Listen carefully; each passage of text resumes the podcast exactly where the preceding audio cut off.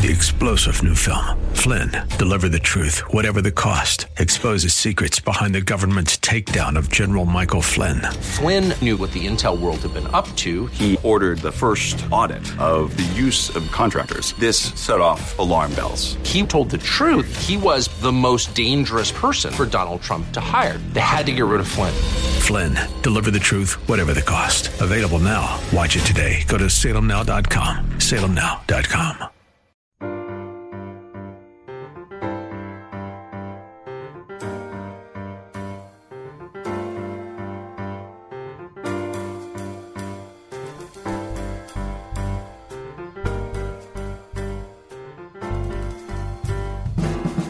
Welcome to His Life Revealed with Pastor Todd Granger of His Life Fellowship in San Antonio, Texas. We're glad you've chosen to join us today. Our passion at His Life Ministries is to help believers know Him and show Him. So we keep it simple. It's just about Jesus.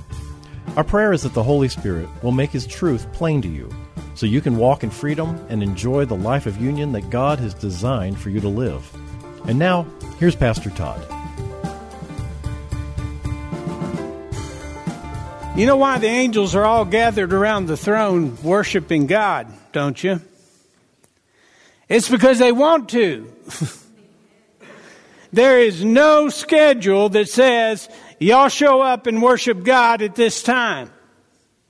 They are compelled to do so. Everything in their being cries out, Holy, holy, holy is the Lord God Almighty. They don't take it as a chore. They don't take it as a burden.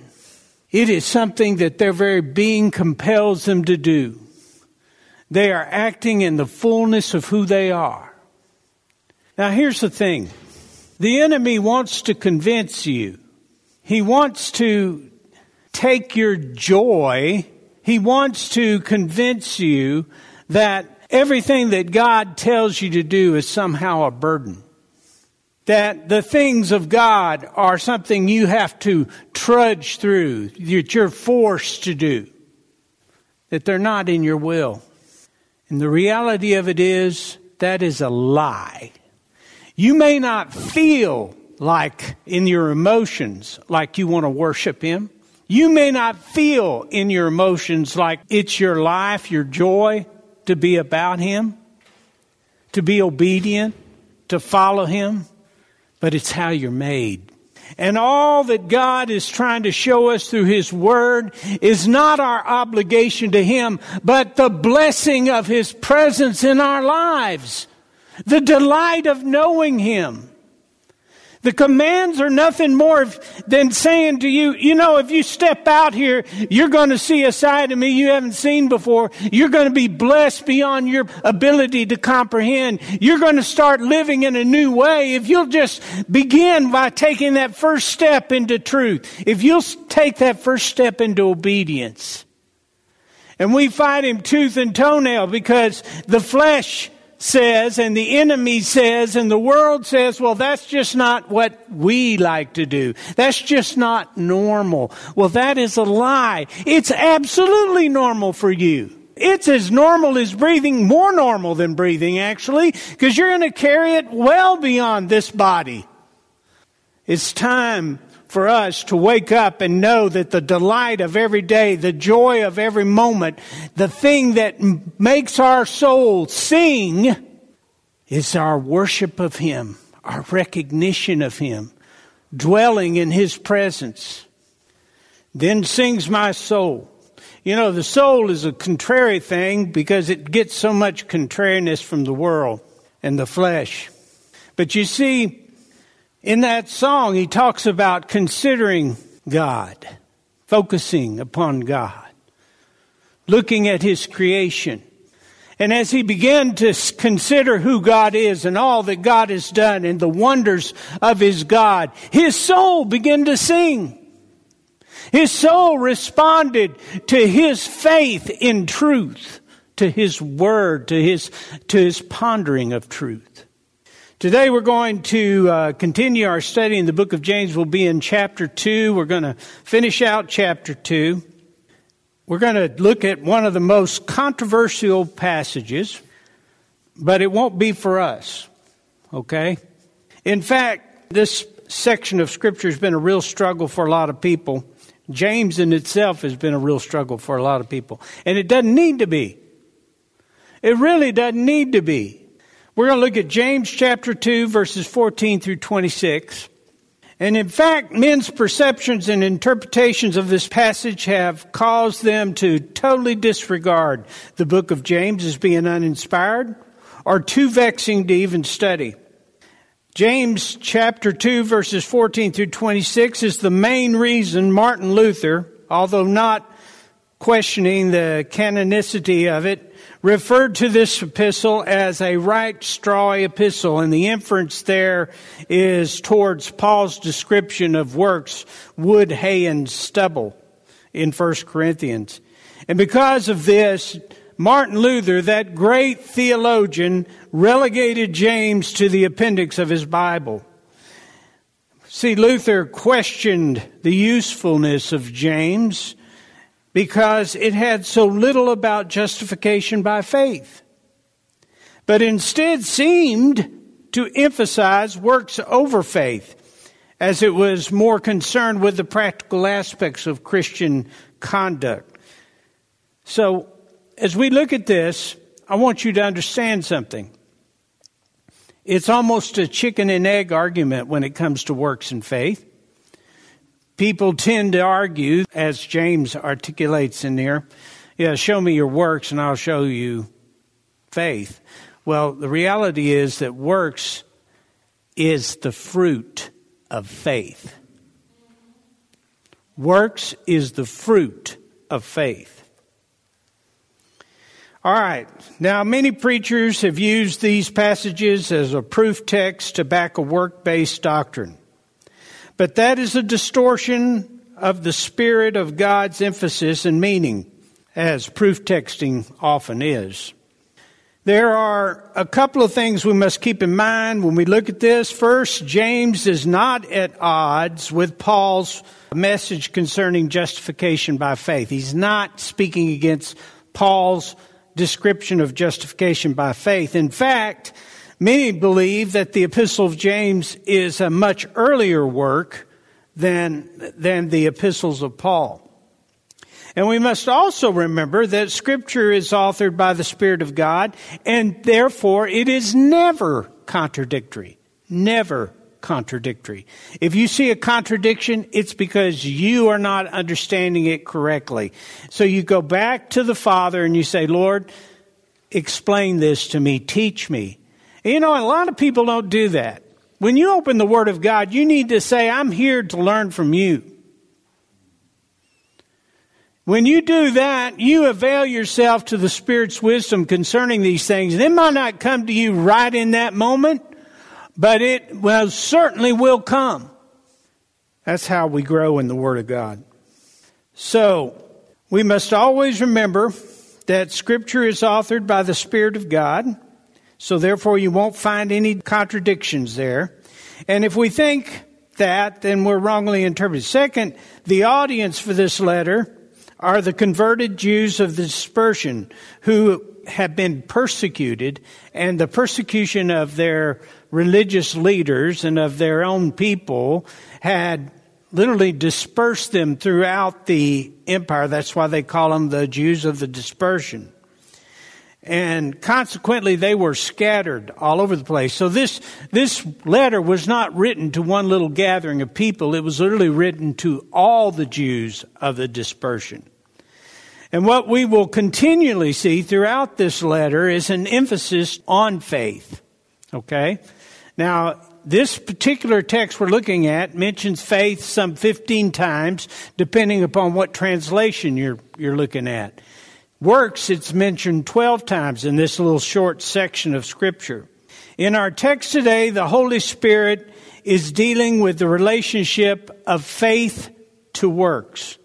Now, last time we looked at James, he was dealing with the delusion of hearing and not doing. And he was challenging the readers with chapter 1 verse 22 where it says, But prove yourselves doers of the word, actively and continually obeying God's precepts, and not merely listeners who hear the word but fail to internalize its meaning, deluding yourself by unsound reasoning contrary to the truth. Now look, I brought this out last time, but if you are just listening to the word, but you're not entering into the obedience of the word, you are deluding yourself. In other words, you're acting contrary to reason, contrary to wisdom. You are not walking in the truth that God has given you.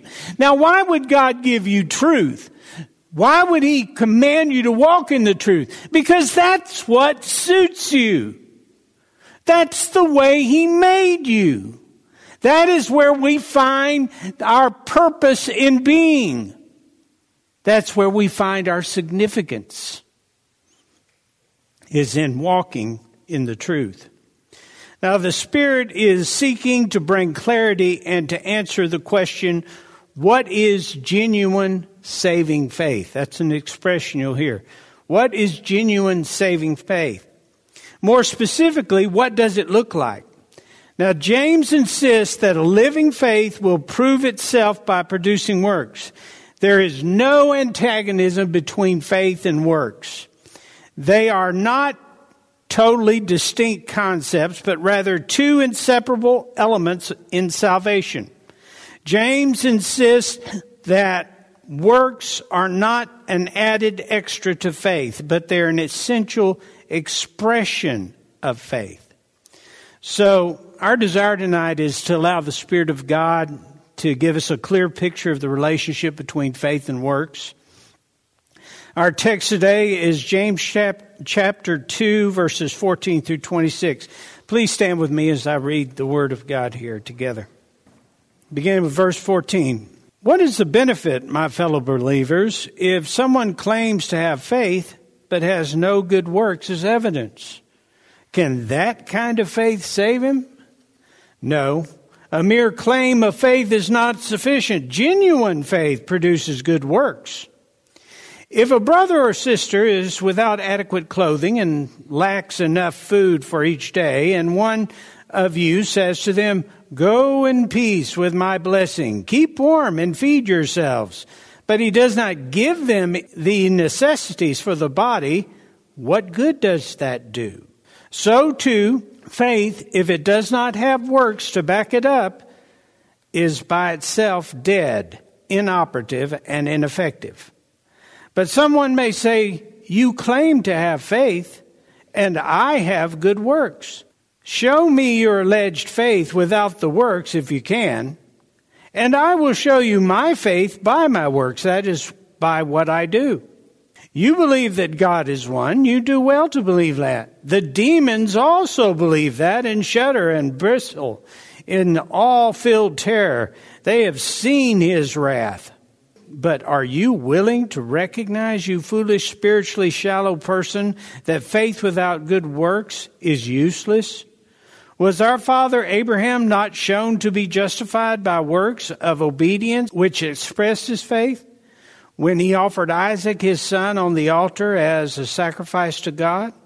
You see that his faith was working together with his works, and as a result, the works, his faith, was completed, reaching its maturity when he expressed his faith through obedience.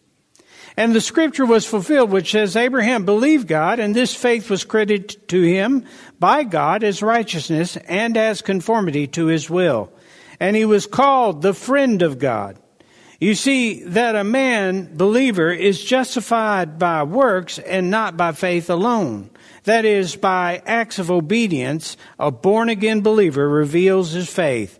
In the same way, Rahab, the prostitute, not justified by works too, when she received the Hebrew spies as guests and protected them and sent them away to escape by a different route. For just as the human body without the spirit is dead, so faith without works of obedience is dead also. Praise God for his word. You may be seated.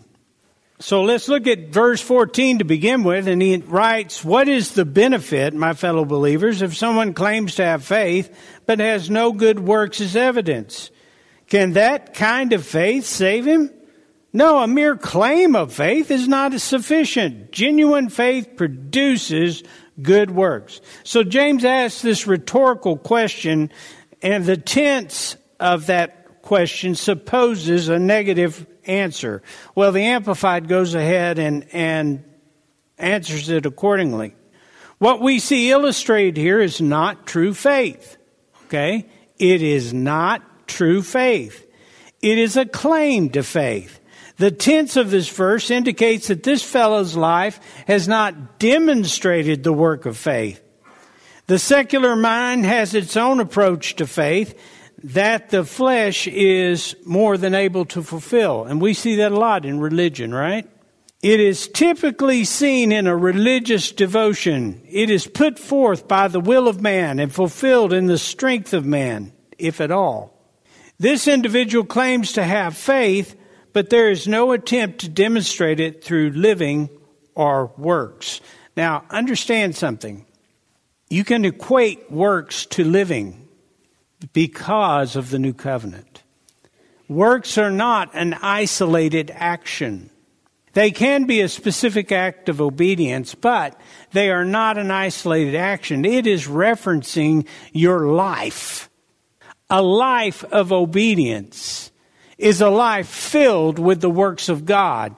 Because apart from God, obedience is impossible. Right?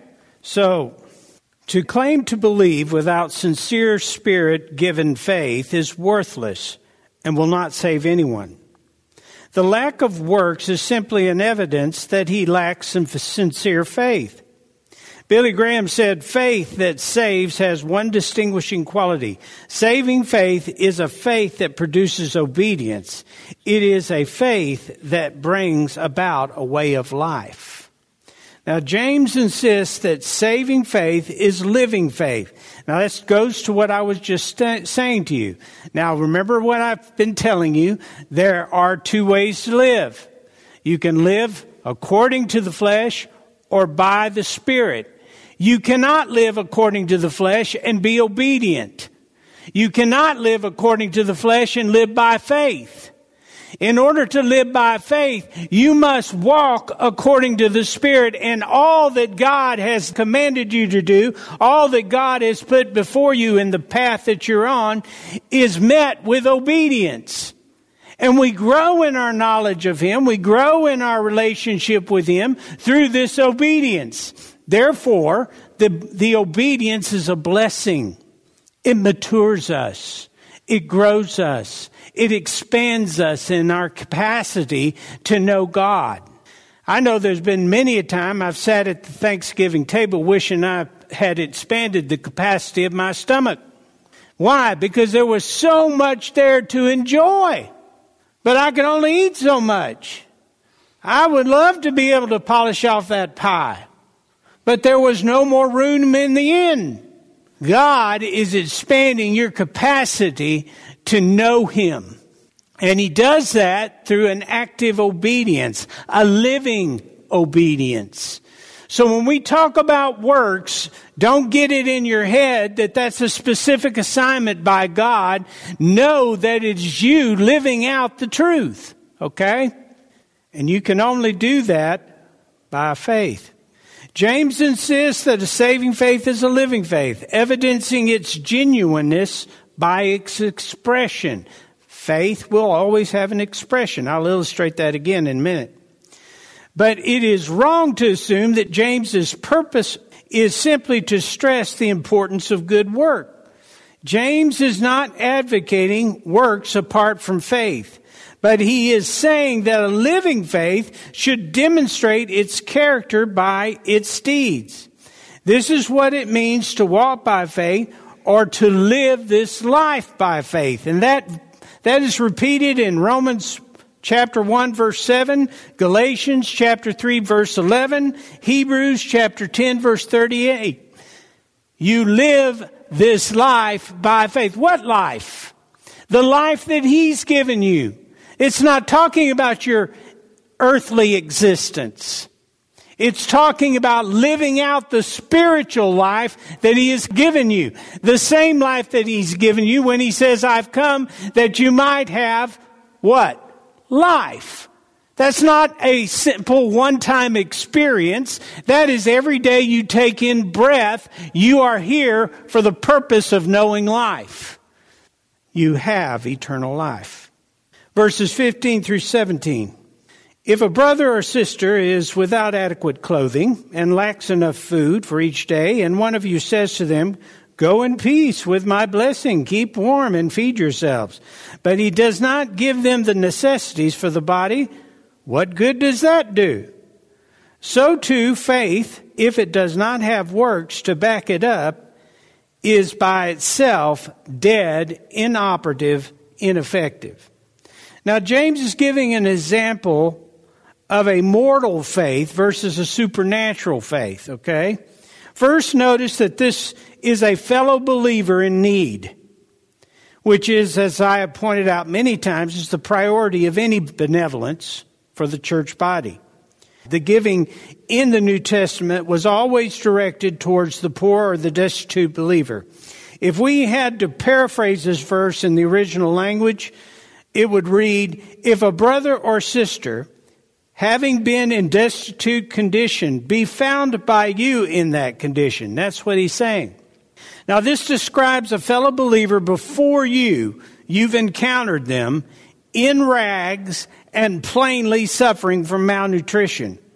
His condition is plain to you. This is not something you're having to figure out.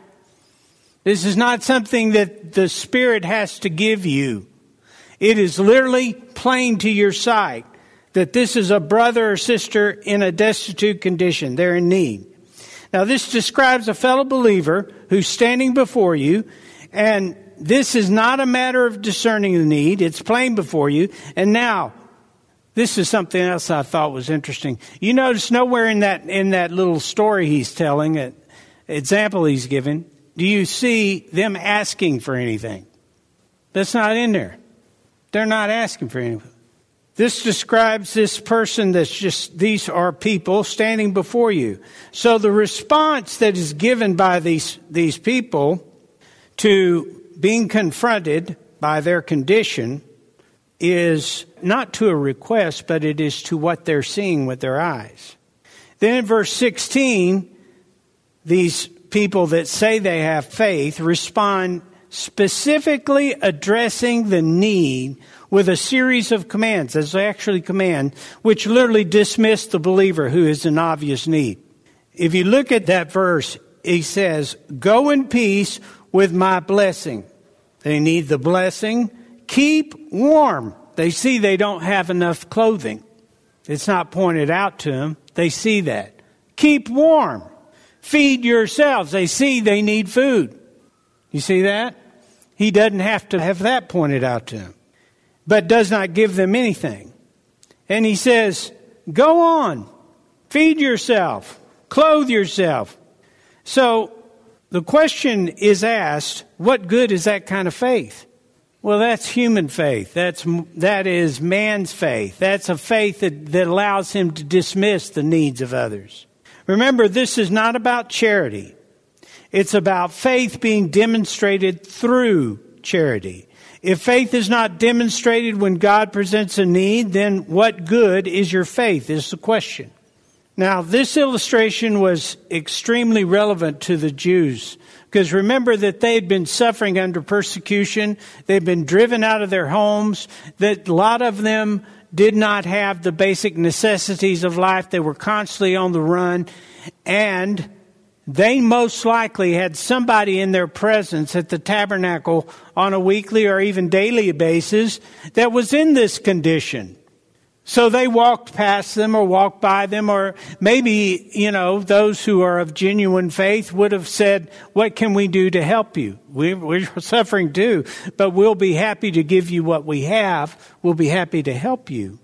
So in this case, this is the evidence of true faith would have been compassion and charity.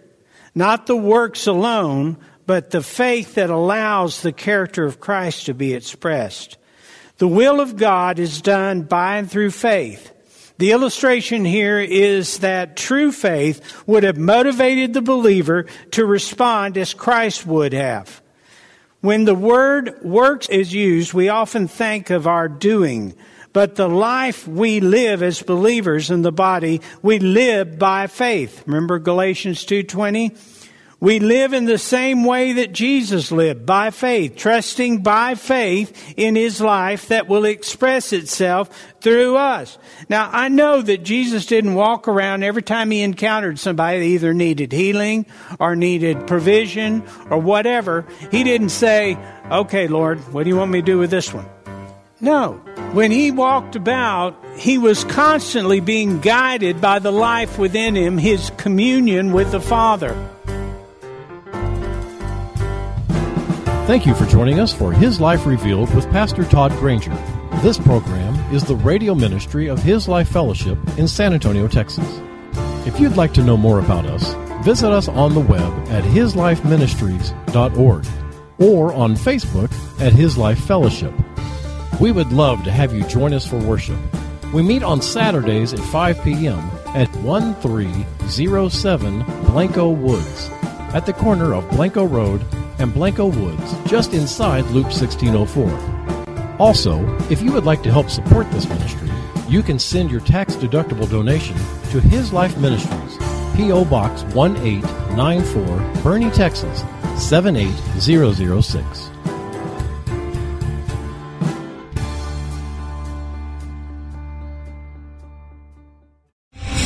Star general Michael J. Flynn, head of the Pentagon Intelligence Agency, knew all the government's dirty secrets. He was one of the most respected generals in the military. Flynn knew what the intel world had been up to. He understood its funding. He ordered the first audit of the use of contractors. This set off alarm bells.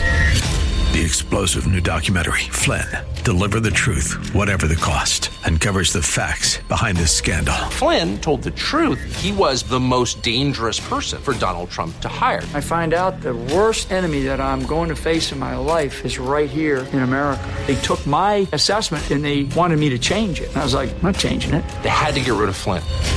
With in depth interviews, archival footage, and never before seen personal records of the man behind the headlines. I just felt like I was drowning. Flynn, deliver the truth, whatever the cost. Available now. Watch it today. Go to salemnow.com. Salemnow.com.